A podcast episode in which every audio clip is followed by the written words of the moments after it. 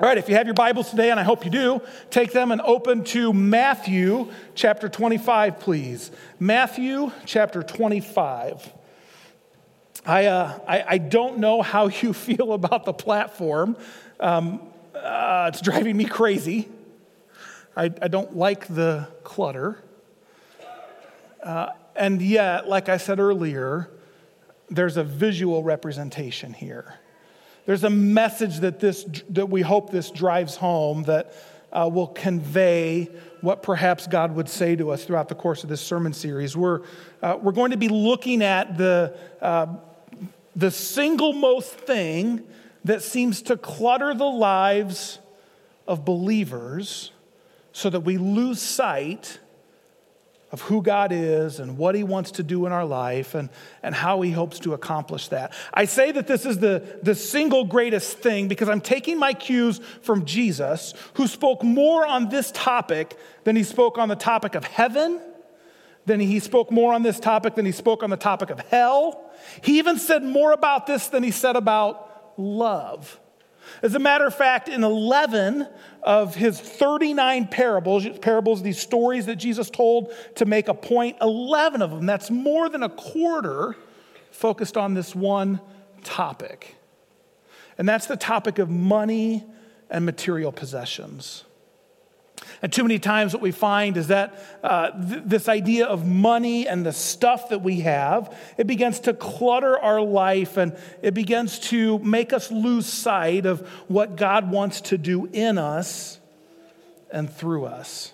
And so I don't know how you're feeling right now when I, when I say money. If you're a guest today, I just I feel compelled to say this. We don't just talk about money all the time. Um, we're going to talk about it for a few weeks here in this series, uh, but then I won't preach on it for a long time. We're not just interested in getting your money. I know that's a common misperception about churches. That's, that's not at all what this is about. We're doing this series because um, we believe that God wants your heart, and for most of us, the pathway to our heart leads through our wallet. Um, but we're not most interested in you giving us your money. We're most inter- interested in you giving Christ your heart. But so I don't know how you feel when, when you think about money or when you think about your own financial issue, but I kind of wonder if you were to visualize yourself, would you see yourself in the midst of clutter like this saying, I feel trapped? Like, I don't know what to do. I don't know where to turn. I, I don't know who to ask for help. Um, maybe, maybe you would be embarrassed because there's, there's, there's thoughts or practices or, or feelings in your own life about money, and, and you think if somebody saw this, if they saw this mess, they'd think less of me. I, I don't know, I don't know where you're at. I don't know as we talk about personal finances what that means, but I do know that when our life is this cluttered, when there's this much stuff cluttering our hearts, it impacts our ability to work, to rest, sometimes even to think clearly, to make good decisions, but most importantly, to put Christ at first place. And that's what we want to do. So, what we're going to do today is um, we're going to see if we can start to make space in our life around this issue of money and stuff by opening God's Word. And, and uh, today we're going to see what Jesus says about money in one of those parables I was talking about earlier. So we're going to be in Matthew chapter 25 today. Matthew 25, starting at verse 14. We're coming in kind of on the middle of a conversation. And so you'll see as we begin to read, it starts with again, it and we need to know what the it is. So, the middle of, of the conversation that we're coming in on, Jesus is kind of talking about the, uh, the end of days. What will it be like when uh, time has come to an end, when, uh, you know, when the heavens are open, when God reveals himself, when we stand before God for judgment? This, this Matthew 25 is kind of all about the end of days. So, we're going to start reading in verse 14, keeping in mind that we came in on the middle of a conversation about the end of days. Again, it, the end of days, will be like a man going on a journey who called his servants and entrusted his property to them. To one, he gave five talents of money, to another, two talents, and to another one talent, each according to his ability. Now, I don't know about you, but I'm not real familiar with this denomination of talent. Um, doesn't sound like anything I've used before. So let's break that down real quick so we can get a scope for what we're talking about here. Matthew uses two different words here. He talks about money uh, and property, but the, the word money that he uses here specifically refers to silver money, silver that would be used to, to buy and purchase and trade. Um, and then he talks about talents, which is really only a measurement of weight. Okay, so, so let's think about that. Um, the, the talent was a measurement of weight between 60 and 80 pounds. So, as we take that in modern day terms and think through what we just read, that means that one man received about 75 pounds of silver, one man received about 150 pounds of silver, and the other man received about 375 pounds of silver. Now, most of us are going, Yeah, you can give me 375 pounds of silver. I'd be okay with that. That's a pretty decent amount of money, even by our measurements. Uh, as we would measure it today, that's roughly $5,000 a talent. Okay, so you can kind of see this isn't like chump change. He's, the, the master isn't giving like a week's allowance to these men. As a matter of fact, if you go back to Jesus' day, what he gives these men um, one talent, uh, they would have given to the one talent guy, and then you can multiply it from there, but one talent was worth about 20 years of wages for a day laborer. So even the guy who got the least got a ton of money. And then, of course, it scales up from there. So, verse 16 the man who had received the five talents went at once and put his money to work and gained five more. So also the one with the two talents gained two more. But the man who had received the one talent went off, dug a hole in the ground, and hid his master's money, which sounds kind of silly, right? Like, why would you do that? Well, actually, Jewish teachers taught that if someone entrusted money to you, the most responsible thing you could do, believe it or not, was to bury it in the ground. The idea was that that's where it was safest. And so you had proven yourself trustworthy by burying it in the ground. So there's at least one school of thought as Jesus tells this parable. There's probably some in the, in the audience are going, Yeah, he did the right thing. Let's see what Jesus says about it. Verse 19. After a long time, the master of those servants returned and settled accounts with them.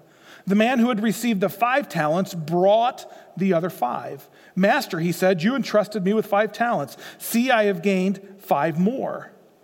His master replied, Well done, good and faithful. If you're reading in your text, go ahead and circle that word faithful. This is important. Well done, good and faithful servant.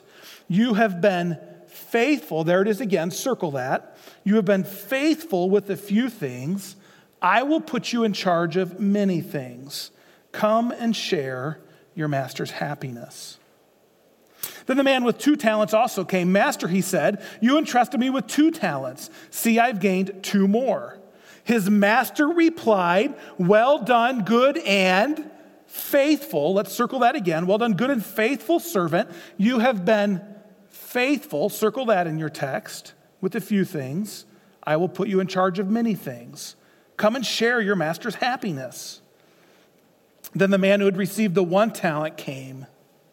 Master, he said, I knew that you are a hard man, harvesting where you have not sown and gathering where you have not scattered seed. So I was afraid. And right there, with those few words, we get a glimpse into this man, some of this man's clutter around money and stuff, some of the, some of the things running in the background of his life fear. You see, the first two servants were motivated by pleasing their master. This guy said, I was afraid of you. I did not want to make you unhappy. I didn't want to displease you.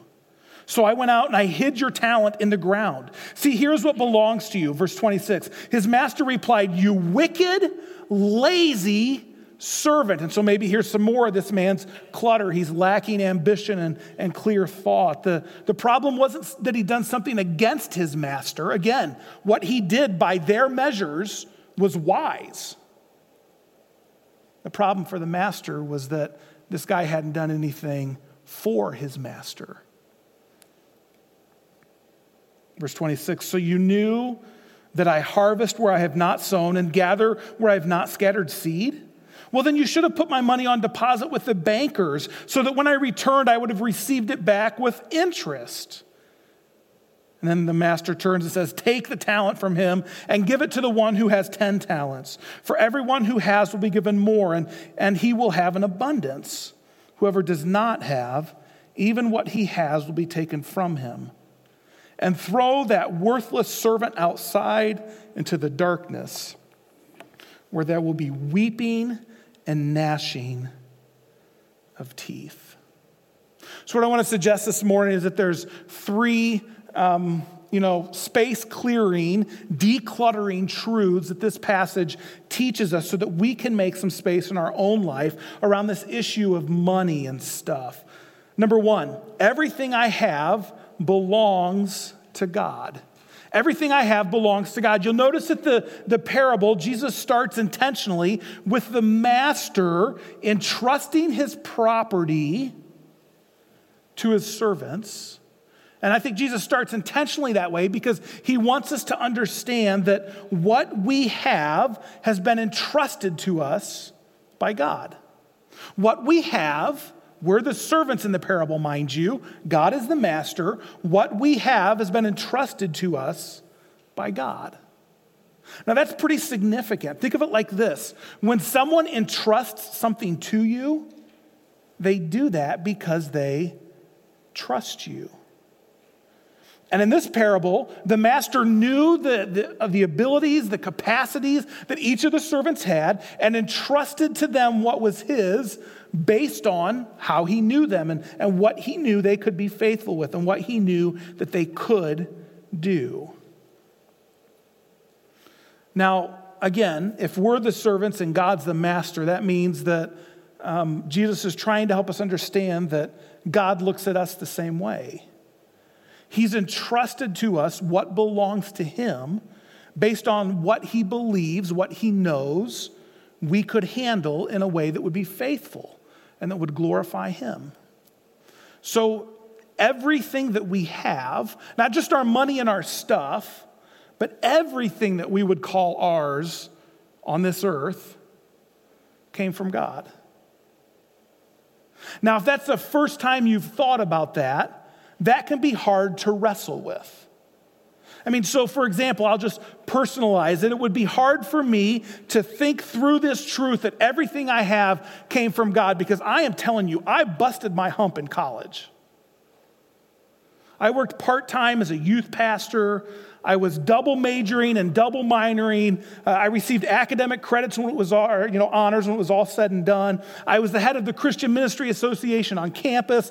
Uh, I was a resident assistant in the, in the, the freshman dorm for uh, uh two of my four years. Um, I worked hard.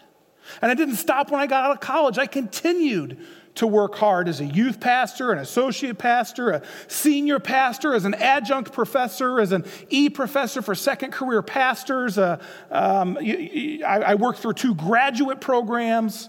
Um, you know, I, I, suppose we could go on and on, and, and, and that doesn't include like being a, a, husband and a father and, and the side hustles that, I, that I've had to do to make the, the ends meet at the end of the month. How can you tell me that what I have isn't mine.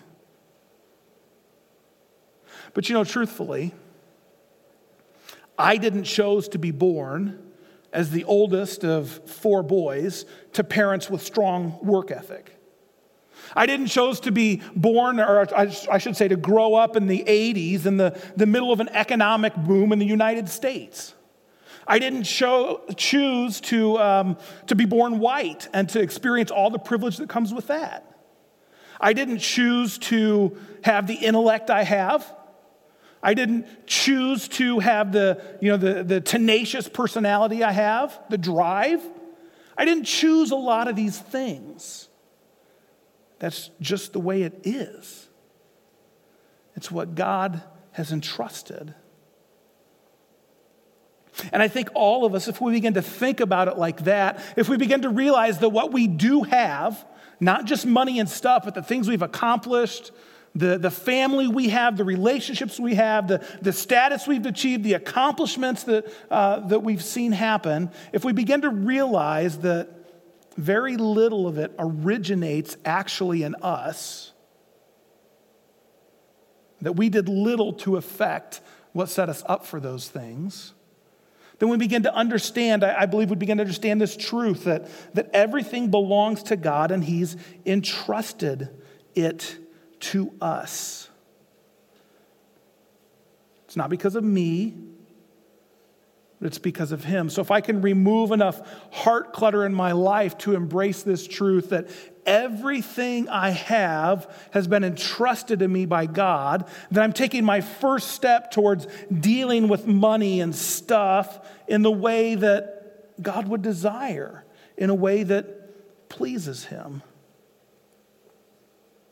Of course, if, if I'm to be honest, even in a room this size, there are certainly people who would be saying, um, I don't know that God's entrusted me with quite enough. I'm not so sure that it's fair what God's entrusted me to deal with. that's fair. It takes a lot of courage to say that. And Jesus didn't dodge that bullet either. As a matter of fact, in Matthew 6, we're going to put this on the screen here. In Matthew 6 33, here's what Jesus said. So don't worry about these things, saying, What are we going to eat? What will we drink? What will we wear? These things dominate the thoughts of unbelievers, but your heavenly Father already knows all of your needs. Read this last verse with me, please. Seek the kingdom of God above all else and live righteously and He will give you everything you need. So, as we live into this idea that everything we have has been entrusted to us by God, we can begin to make some space and, and create some margin so that we can live in gratitude for what we do have. Not that we can uh, live ungratefully for what we don't have, wishing God had given us more not so we can play the comparison game between what I have and what someone else have and what I hope to have someday, but we can live into the reality that everything I have, I have because God trusts me. Because he believes that I can do something with this that will glorify him. It's not really my stuff. I'm really just a manager. I'm just a steward of something that God has entrusted to me.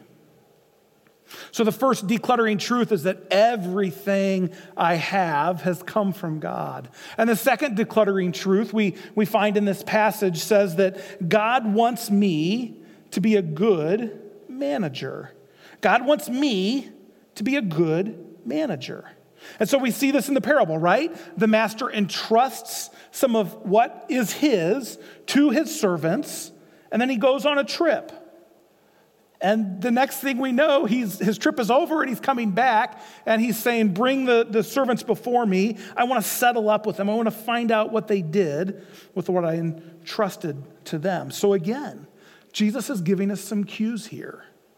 For all of us, there will come a day when God wants to settle up with us.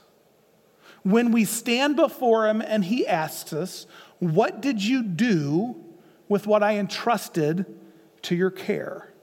How did you steward? How did you manage? How did you use for my glory what I gave you? This isn't just a matter of whether or not you're good with money. This isn't an accounting issue. It's not like those who know the secrets of hedge funds are going to excel in that conversation with Jesus. It's not about any of that. Becoming a good manager of what God has entrusted to you requires asking a key question. And we're going to put that on the screen. Am I living to please God or am I living to avoid displeasing Him? Is my life about making God happy? Or am I more concerned that I'm going to take a wrong step and he's going to be upset with me? Is my goal to see Almighty God smile? Or do I walk around praying that the Almighty smiter isn't going to smite me? You get what I'm saying? There's a difference in that. There's a difference in living to please versus living so that you don't displease. We, uh, we, we saw earlier the two servants, the first two servants in the parable, they lived to please their master. They went out and they took what he had entrusted to them and they worked hard to do something with it that would make him happy. The third servant, however, however was, was just afraid that his master wouldn't be happy, and so he played it safe. He did in their culture what was the safe thing to do. He buried it in the ground. It wasn't technically wrong, but when his master under, sees what he did, he says, No, you did the wrong thing. And he did it because he was afraid. He was living to avoid displeasing his master because he was afraid. Fear of judgment made him hesitate. Fear of failure caused him to, to play it safe. Fear of loss made him hesitate to risk. Fear of losing everything made him afraid of losing anything. Now, most of us, if I don't miss my guess, have dealt with fears like this at one time or another. Probably around money and stuff, but if not, certainly in other areas of life. You know, one key to getting rid of fear is to bring it into the light. When I was a, a, kid, my dad used to go to work. He worked in South Bend. We lived in Elkhart. He used to, to leave for work at O dark 30. And uh, most of the mornings, it was so early that none of us were out of bed yet. But there was one particular morning I remember where mom got up with him uh, to see him off to work. This was a Saturday, and there were two things that were happening on this Saturday. The first one was that after work, dad was going to head south to Frankfort, Indiana to visit his oldest brother, who at the time was dying of cancer. And the second thing was that as soon as the sun was up and mom was ready, she was going to run a yard sale, uh, you know, at, at our home. Now, we had started the yard sale the night before on Friday, and, and at the end of the day on Friday, when mom was done running the yard sale, um, you know, we just kind of piled all the stuff from the yard onto our front porch. And, you know, I mean, it looked a lot like this, only with less drama like stuff. Uh, I mean, we had, we had you know, tables of toys and racks of clothes. We even had clothes hanging. Uh, we had a porch swing with chains on it. We had you know, clothes hanging in the, in the links of that, uh, that chain. We had uh, anywhere there was an open space, it wasn't open. We had piled everything onto the porch. Well, this particular Saturday, mom walks dad to the door to say, you know, send him off to work and gives him a kiss or whatever. I, I don't know, I wasn't awake. And, uh, and, and, and as I've heard the story, dad walked out the door to turn left to walk towards the driveway like he would do. And uh, as he turned left, in his right peripheral vision, he saw, uh, he saw something move. He saw the clothes that were hanging down at the end of the porch move, and he saw movement under the clothes. Now, my dad, like I said, was going to visit his brother, who was a former police officer and an amateur gun nut. So, um, dad had his Smith and Wesson strapped to his shoulder, and as soon as he saw that movement, faster than you could imagine, he had his Smith and Wesson out, pointing chest height at the church, and he said, "Come out now." There was no movement on the porch except my dad's chest was heaving because fear had dumped a, dumped a bunch of adrenaline into his system and he was trying to control it. But other than my dad breathing heavy, no movement. So he said it again Come out now or I'll shoot. Well, about this time, my mom looks down to the end of the porch. And she begins to realize that the legs that she sees under the clothes look kind of familiar. Whoever this was had apparently taken one of dad's pair of jeans off of one of the tables and put them on. Not only that, but they were wearing his work boots too. The thing was, dad only had one pair of work boots. That's when it dawned on mom that we were selling a mirror and she had put it at that end of the porch.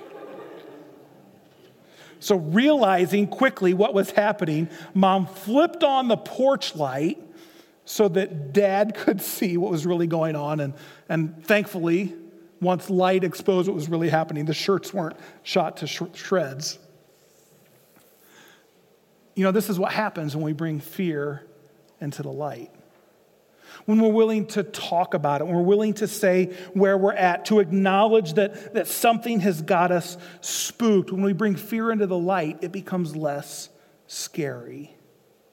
So, what I'm going to do today uh, for, for the next moment is I'm going to put some statements on the screen and I'm going to read them to you. And I invite you to think about is there one of these statements that kind of defines where I'm at? I need financial assistance to get by. I'm struggling to keep up with day to day expenses. Mm, I'm able to make ends meet. I'm able to make ends meet, and I have some left over.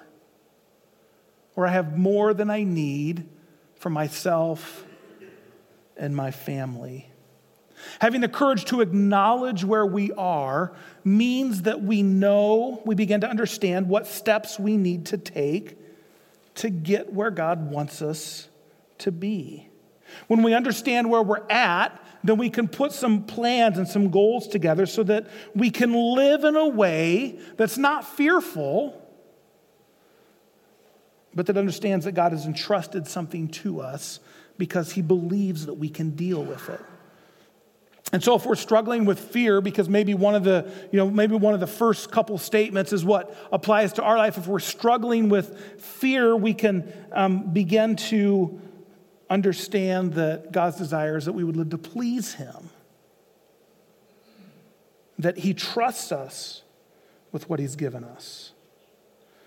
It, it, allows us to begin to create space, to make space, and, and, and, and to become right headed about some of the challenges around money and stuff in our own lives. We, we perhaps come to the point where we say, you know what, I just need to ask family or friends or my church small group for some help. It's okay if I do that. That's what family and friends and church small groups are for to help us when we get stuck, to, uh, to help us through the hard times. When we're not fearful about what people or even about what God is going to say about that, then we can do the right thing. Of course, then there's some of us on the other end of the scale who would say, I have more than I need for myself and my family, and we've got our own issues to deal with. Um, we've got our own question. How do I keep my money and my stuff from having power over me? Have I, have I earned this in a way that pleases God? Have I come by my financial gain in an honorable way? Am I living generously with what God has entrusted to me? Regardless of where we are this morning, knowing where we are is the first step to knowing where God wants us to be. And actually, Jesus tells us in the parable where God wants us to be. What does the master applaud in this passage? What does he applaud in this passage, the master? I had you circle it like a half dozen times. Faithfulness. It's easy to think that the master was most concerned with more money. But notice the master didn't say, well done, financially savvy servant. You multiplied what I gave you. He says, Well done, good and faithful servant. It was the good faith effort with which the master was pleased. Both servants, both of the, the good servants, those who brought back a return, those who were faithful, weren't rewarded based on the percentage of the return they offered to their master. They were rewarded because they were faithful with what the master had entrusted to them. Their role wasn't to ask why they got more or less than somebody else. Their responsibility wasn't to risk it haphazardly on some kind of huge return for their master. Their reward came because they were faithful, because they used what their master had given them in a way that pleased him, and because they just wanted to give him more when the time came to settle up. So the bottom line here is it doesn't matter so much what you have. God knows that because He entrusted it to you. It doesn't matter so much what you have. What matters is what you do with what you have. So when we start to understand that everything is God's and that, that we're just managers, then it becomes very clear that every dis- financial decision, every decision about money and stuff, is actually a spiritual decision. It's communicating what's in my heart towards my master, towards God. Every financial decision is a powerful opportunity to express what I think and, and what I believe about God and the condition of my relationship with Jesus Christ. How we manage our resources speaks volumes about whether we've put our trust in God or if we're putting our trust in things to experience the happiness and the satisfaction that we all want. Which leads us to our third truth from this passage God will reward good managers. God will reward good managers. So the master returns from his trip. He sees that two thirds of his servants have been faithful. They've, uh, they've done well with what he entrusted to them, regardless of the amount. And two of the servants experience something that may be kind of like this clip that we're going to watch together.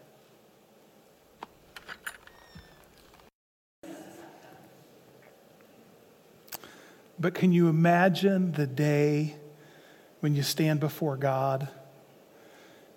And the all out celebration when the master says to you, Well done, good and faithful servant.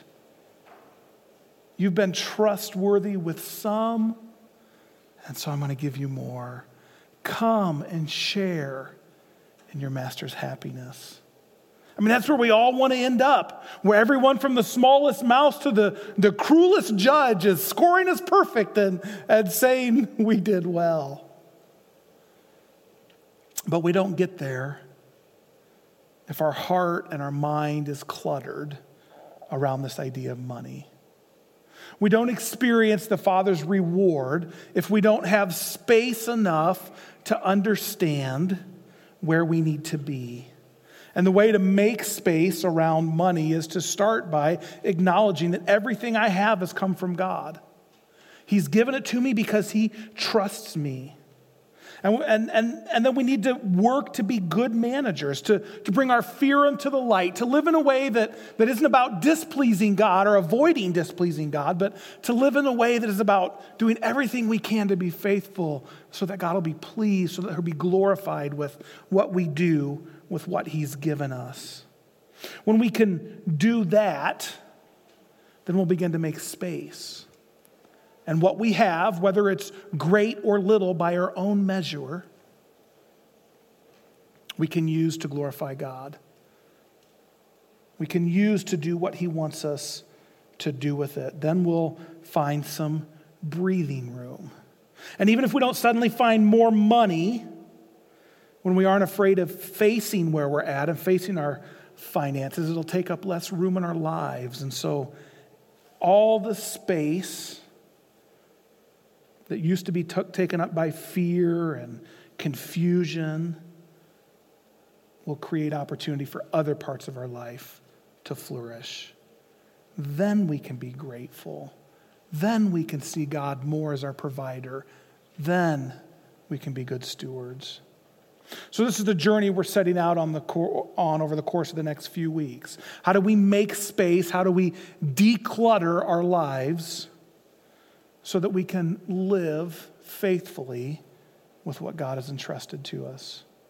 I don't know where you're at with that, um, but I believe that for each of us, there can be great benefits from doing us, from doing this. For some of us, it's going to mean that we're going to need to reprioritize our money and our possessions. We're going to need to take it off the throne of our heart and life so that Jesus can sit there. For some of us, some of us, it's going to mean that we're going to have to start thinking more intentionally about what we're going to do with our next paycheck so that a month or six months or a year down the road, we're not you know, living in fear of how we're going to provide and put food on the table and, and pay the bills. But for all of us, if we'll listen to the Spirit's voice, I believe it means we'll continue to grow in our relationship with Christ and continue to learn what it means to belong to Jesus, to become like Jesus, and to be sent by Jesus. I hope you'll plan to make it back. Maybe you'll come in in the next few weeks and you'll find the platform is cleared, or maybe it'll be more cluttered. We'll see. But my hope is that our hearts gain space around this issue of money and stuff. Will you pray with me, please? Heavenly Father, we thank you for your word. Uh, Father, we thank you that when you walked among us as, as Jesus, when you took on flesh and when you taught us, that you didn't shy away from money, that in your wisdom you acknowledged that this was uh, a key issue for everyone. And so you talked about it a lot. Father, would you help us as we uh, study what your word says about our money and our stuff? Would you help us to grow in our faithfulness to you? Would you help us to better live into the reality that you are the owner of everything we have, that, that you've entrusted it to us, that you want us to manage it well? Would you help us to understand what it means to be good and faithful managers or stewards of what you've given us. And Father, as we leave this place today, would you help us to live with a spirit of gratitude, thanking you for that which you have entrusted to us, thanking, thanking you for uh, the privilege, the honor of using what you've given us for your glory. And Father, would you, would you cast out fear? Your love, your spirit, would you shine light on the places of our heart where we're confused or misled or dishonest or just plain old afraid to deal with the clutter around our money and our stuff? Father, we love you and we thank you for the opportunity we have to be together and to worship and to learn from your word. Amen.